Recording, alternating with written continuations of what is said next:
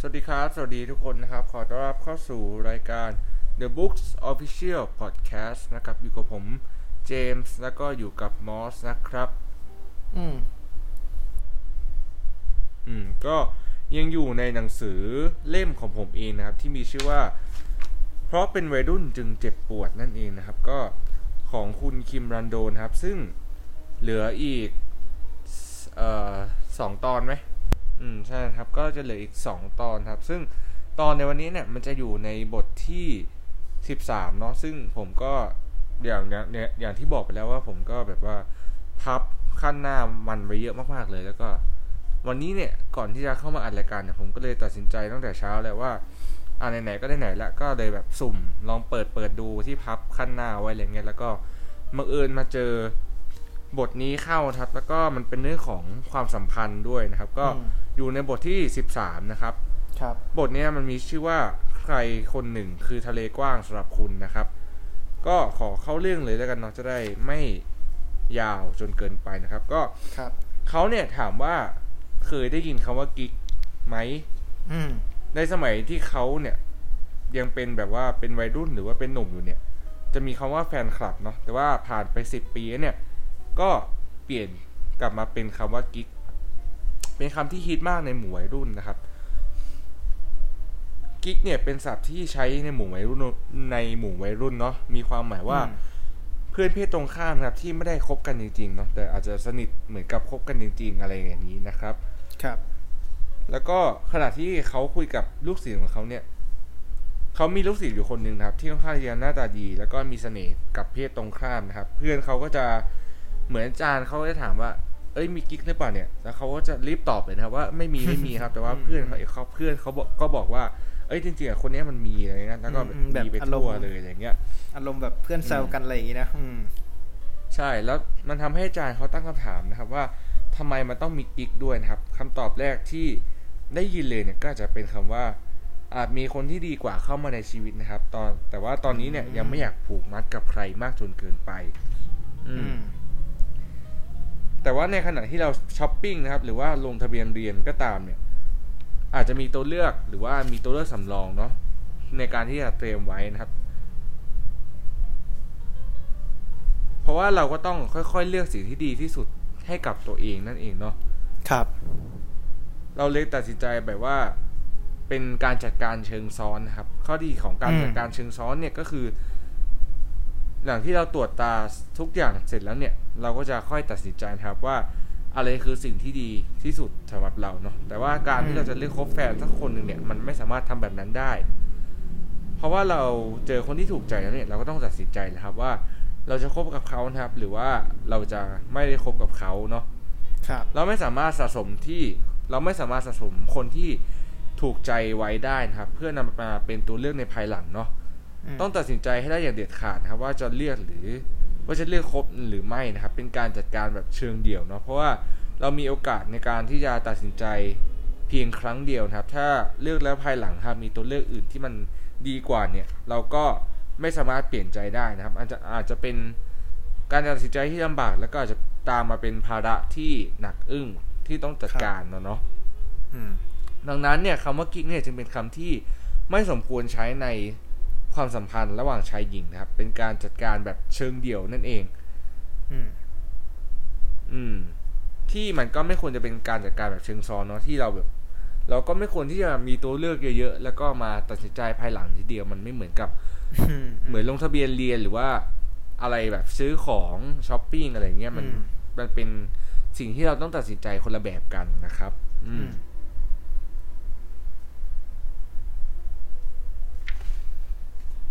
โอเค จนกระทั่งสิบปีผ่านไปแล้วเนี่ย ก็อันเนี้ยเขาหมายถึงว่า มันมีเด็กคนหนึ่งนะครับที่เขาก็เหมือนแบบว่าคุยกับผู้ชายไปเรื่อยๆเลย แล้วก็อืมเหมือนแบบก็คบกับคนนี้แล้ว แต่ว่าก็ยังไม่เลิกคุยกับอีกคนหนึ่งนะครับ แล้วก็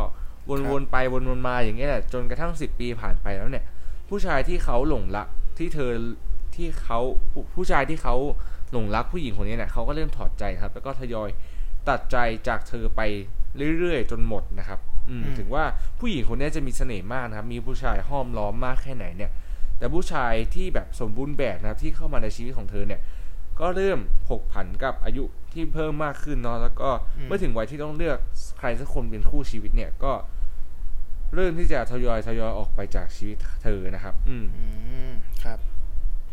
เขาก็บอกว่าไม่ได้บอกว่านี่คือบทสรุปของคนที่ชอบมีกิ๊กเนาะแต่ว่ายกตัวอย่างให้เห็นภาพนะว่าการคัดเลือกคนที่ดีที่สุดจากบรรดากิ๊กที่เรามีอยู่เนี่ย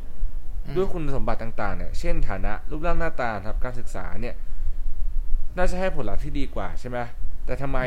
ผลลัพธ์ถึงออกมาแย่กว่าที่เราเลือกคบใครเพียงคนเดียวได้นะครับ ครับ อันนี้ก็ก็จะเป็นสองหน้าสุดท้ายแล้วนะครับ ก็ คำตอบก็คือง่ายมากๆเลยครับ เพราะว่าคนเนี่ยมันไม่ใช่สิ่งของเนาะความสัมพันธ์ของมนุษย์เนี่ยมันต่างจากการซื้อสินค้านั่นเองนะครับ ความสัมพันธ์ของมนุษย์เนี่ยไม่ใช่การเลือกคู่ที่ดีที่สุดเนาะแต่ว่าเป็นการ แต่คือการเป็นคู่ที่ดีที่สุดนั่นเองนะครับ อืมครับกิ๊กเนี่ยมันเป็นการคบกันแบบว่าไร้ความรับผิดชอบเนาะเป็นเพียงตัวเลือกที่เตรียมไว้สำหรับอนาคตที่ดีกว่านะครับ อืม ความสัมพันธ์เนี่ยมันจึงเปราะบางมากๆท้ายที่สุดคนที่มีกิ๊กก็จึงเป็นผู้ที่เสียหายเนาะอืม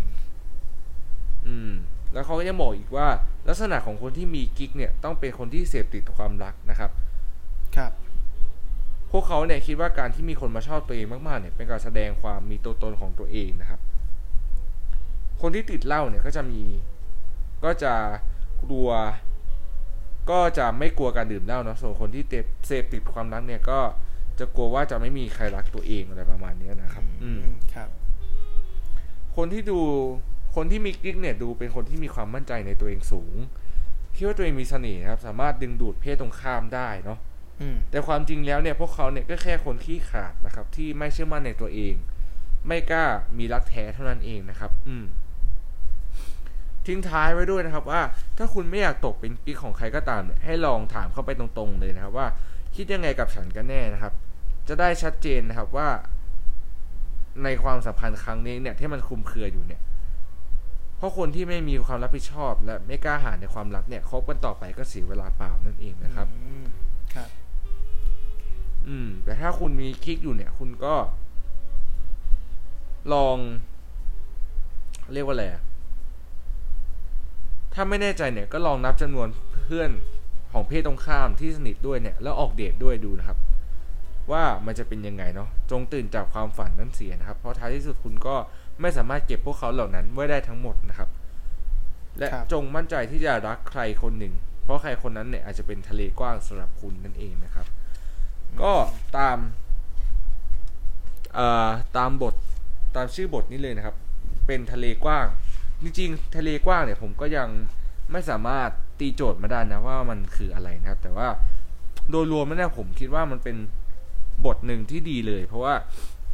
ในเรื่องของความรักความสัมพันธ์อะเราจะไม่ค่อยเห็นในหนังสือเล่มนี้สักเท่าไหร่นะถ้าถ้าถ้าที่ผมอ่านจบไปแล้วเนาะแล้วก็อืมผมรู้สึกว่ามันจริงมาก ๆ เลยเวลาที่เราแบบ เรามีคนคุยหลายๆคนนะเนาะในในยุคปัจจุบันเขาจะเรียกว่าคนคุยเนาะเพราะว่าความสัมพันธ์ในยุคปัจจุบันเนี่ยมันค่อนข้างที่จะเรียก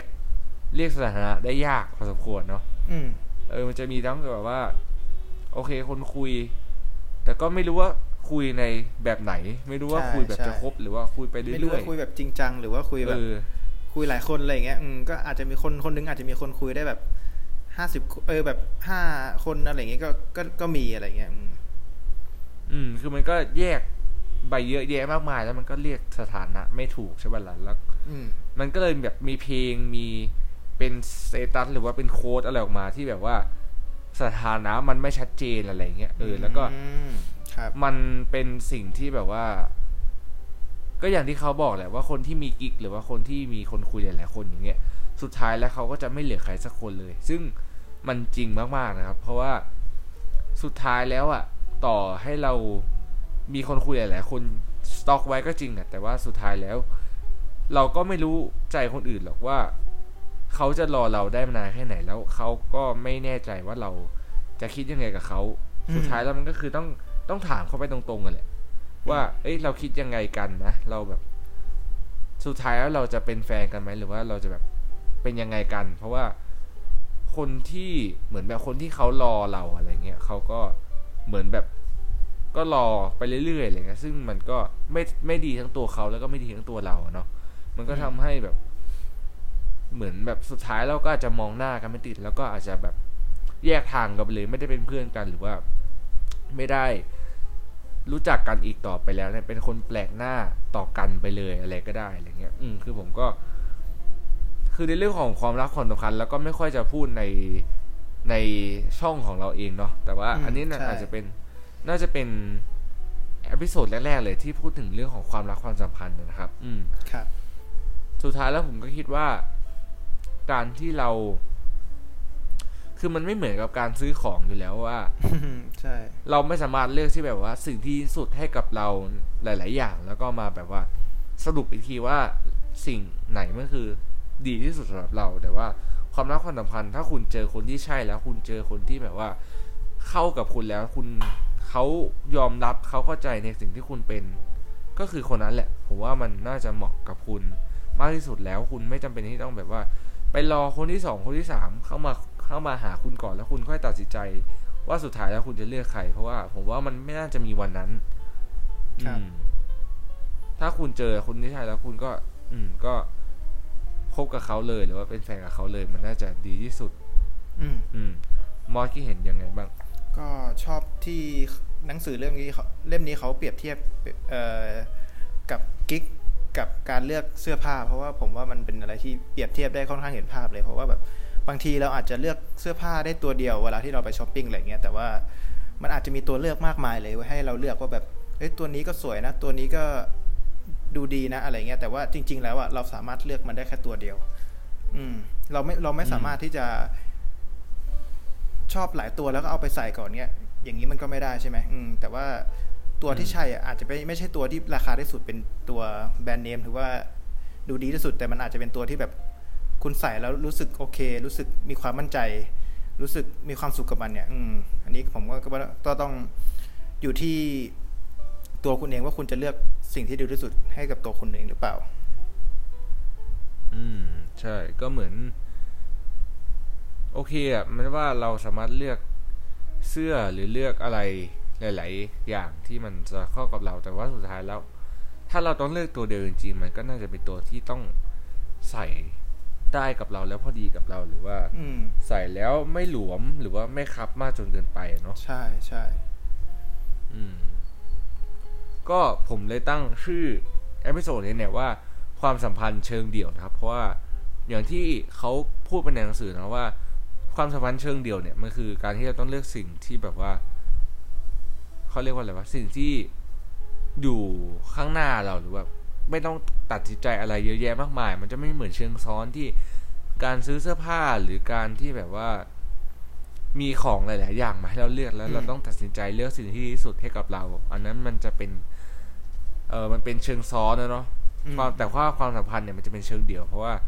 เราก็ต้องเลือกได้คนเดียว ใช่ ในการที่เราจะคบใครใครสักคนหนึ่งนะครับ อืมก็ถือว่า episode นี้เนี่ยน่าจะเป็น episode ที่เกี่ยวกับความรักความสัมพันธ์เนาะถ้าถ้าชอบหรือว่ารู้สึกคิดเห็นยังไง ถ้าอยากให้ทำเรื่องความรักความสัมพันธ์อีกก็คอมเมนต์มาพูดคุยกันได้แล้วกันนะครับ เพราะว่าครับเราก็ไม่ค่อยที่จะพูดถึงเรื่องนี้มากเท่าไหร่ในอืมพอดแคสต์ของพวกเราเองนะเราจะเป็นใช่แบบว่าแนวแบบฟิตเนสเนาะหรือว่าแนวแบบอ่านหนังสืออะไรอย่างนี้มากกว่านะครับ อืมก็อืมถือว่า episode นี้น่าจะครบถ้วนแล้วก็ คิดว่าหลายๆคนน่าจะได้อะไรไปเนาะเออแต่ว่าผมลืมบอก quote ไปนะครับ ว่าในบทนี้เนี่ยมันมีโค้ดที่ผมเอ่อที่ผมพับไว้สองอันมั้งเออสองอันนะครับก็คือ ความสัมพันธ์ของมนุษย์ต่างจากการซื้อสินค้านะครับอืความสัมพันธ์ของครับมนุษย์เนี่ยไม่ใช่การเลือกคู่ที่ดีที่สุดนะครับ แต่คือการเป็นคู่ที่ดีที่สุด อืมอืมอืม ก็คือเหมือนเหมือนที่เราพูดพูดคุยกันมานี่แหละ มันก็อันเดียวกันนะครับ แล้วมันก็ใช่กับปัจจุบันแล้วก็ชีวิตจริงของพวกเรามากๆเลยอืมอืม ก็ผมอยากจะเสริมนิดนึงเรื่องแบบของความรักเนี่ยแหละ อืม ซึ่งเป็นผมเคยได้ยินมุมมองนี้มาจากเอ่อยูทูบเบอร์คนหนึ่งแล้วกัน อืม ซึ่งเขาแบบเขาให้แบบเอ่อนิยามไว้แบบค่อนข้างที่จะ ดีเลยแหละ อืมเขาบอกว่าความรักเนี่ยก็เหมือนกับการแชร์ความสุขร่วมกันกับใครสักคนหนึ่ง ในทางกงกันข้ามเนี่ย ถ้าเราขาดความสุขเนี่ย เราก็จะตั้งความหวังว่าเขาเนี่ย หรือว่าคนที่เราคุยด้วยหรือว่าเป็นกิ๊กด้วยเนี่ย เขาจะแบ่งปันความสุขให้กับคุณ เพราะว่าลึกๆแล้วเนี่ย คุณเนี่ยเป็นคนที่ขาดความสุขแล้วก็ต้องการความสุขจากคนอื่น มมันเหมือนเป็นคนที่เสพติดความรักปะใช่ใช่ใช่ก็พูดพูดอย่างพูดในแนวนั้นก็ได้ เพราะว่าหนังสือเนี่ยเขาก็เอ่อได้เกริ่นคร่าวๆเกี่ยวกับเรื่องนี้ไว้เหมือนกันเนาะอืมแล้วมันตรงกับโค้ดอีกอันหนึ่งเนี่ยก็คือว่าคนเสพติดความรักนะครับ จะกลัวว่าจะไม่มีใครรักตัวเองอืมมันเลยเป็นเหตุผลที่เขาจะต้องคุยกับใครหลายๆคนหรือว่า เขาจะต้องหาคนใหม่ ๆ ไปเรื่อยๆ เพราะว่า เหมือนเขากลัวว่าจะไม่มีใครรักแล้วก็อยากจะเป็นที่สนใจ อยากจะเป็นที่แบบว่ายอมรับเป็นสปอตไลท์ของอืมใครหลายๆคนอยู่ตลอดเวลา เออ ต้องการเป็นที่ยอมรับอะไรประมาณเนี้ยอืม มันเป็นการเสพติดความรักอย่างหนึ่ง แต่ว่าผมว่าหลาย ๆ คนหรือว่าทุก ๆ คนน่ะสามารถแก้ปัญหาเรื่องนี้ได้ เพราะว่า เหมือนเราก็ต้องหยุดที่ใครสักคนอยู่ดี เนาะไม่ไม่วันใดก็วันหนึ่งนะครับ ครับ อืมก็ถือว่าประมาณนี้ละกันสำหรับบทที่ 13 ของหนังสือ เพราะเป็นวัยรุ่นจึงเจ็บปวดนะครับ ส่วนบทหน้า หรือว่าอพิโซดหน้าเนี่ยจะเป็นบทที่เท่าไหร่ก็ต้องรอติดตามรับฟังพวกเราละกันนะครับสำหรับนนี้ก็มีประมาณนี้นะครับ สามารถรับฟังพอดแคสต์ของเราได้ในช่องทาง Spotify นะครับ ไม่ว่าจะเป็น หรือว่าจะเป็น Google Podcast iTunes อะไรพวกนี้สามารถรับฟังพวกเราได้เลยนะครับ แล้วก็เจอกันใหม่วันพฤหัสละกันนะครับสำหรับวันนี้มีเพียงเท่านี้นะครับ ขอให้ทุกคนมีความสุขกับการใช้ชีวิตและการอ่านหนังสือนะครับ สวัสดีครับ สวัสดีครับ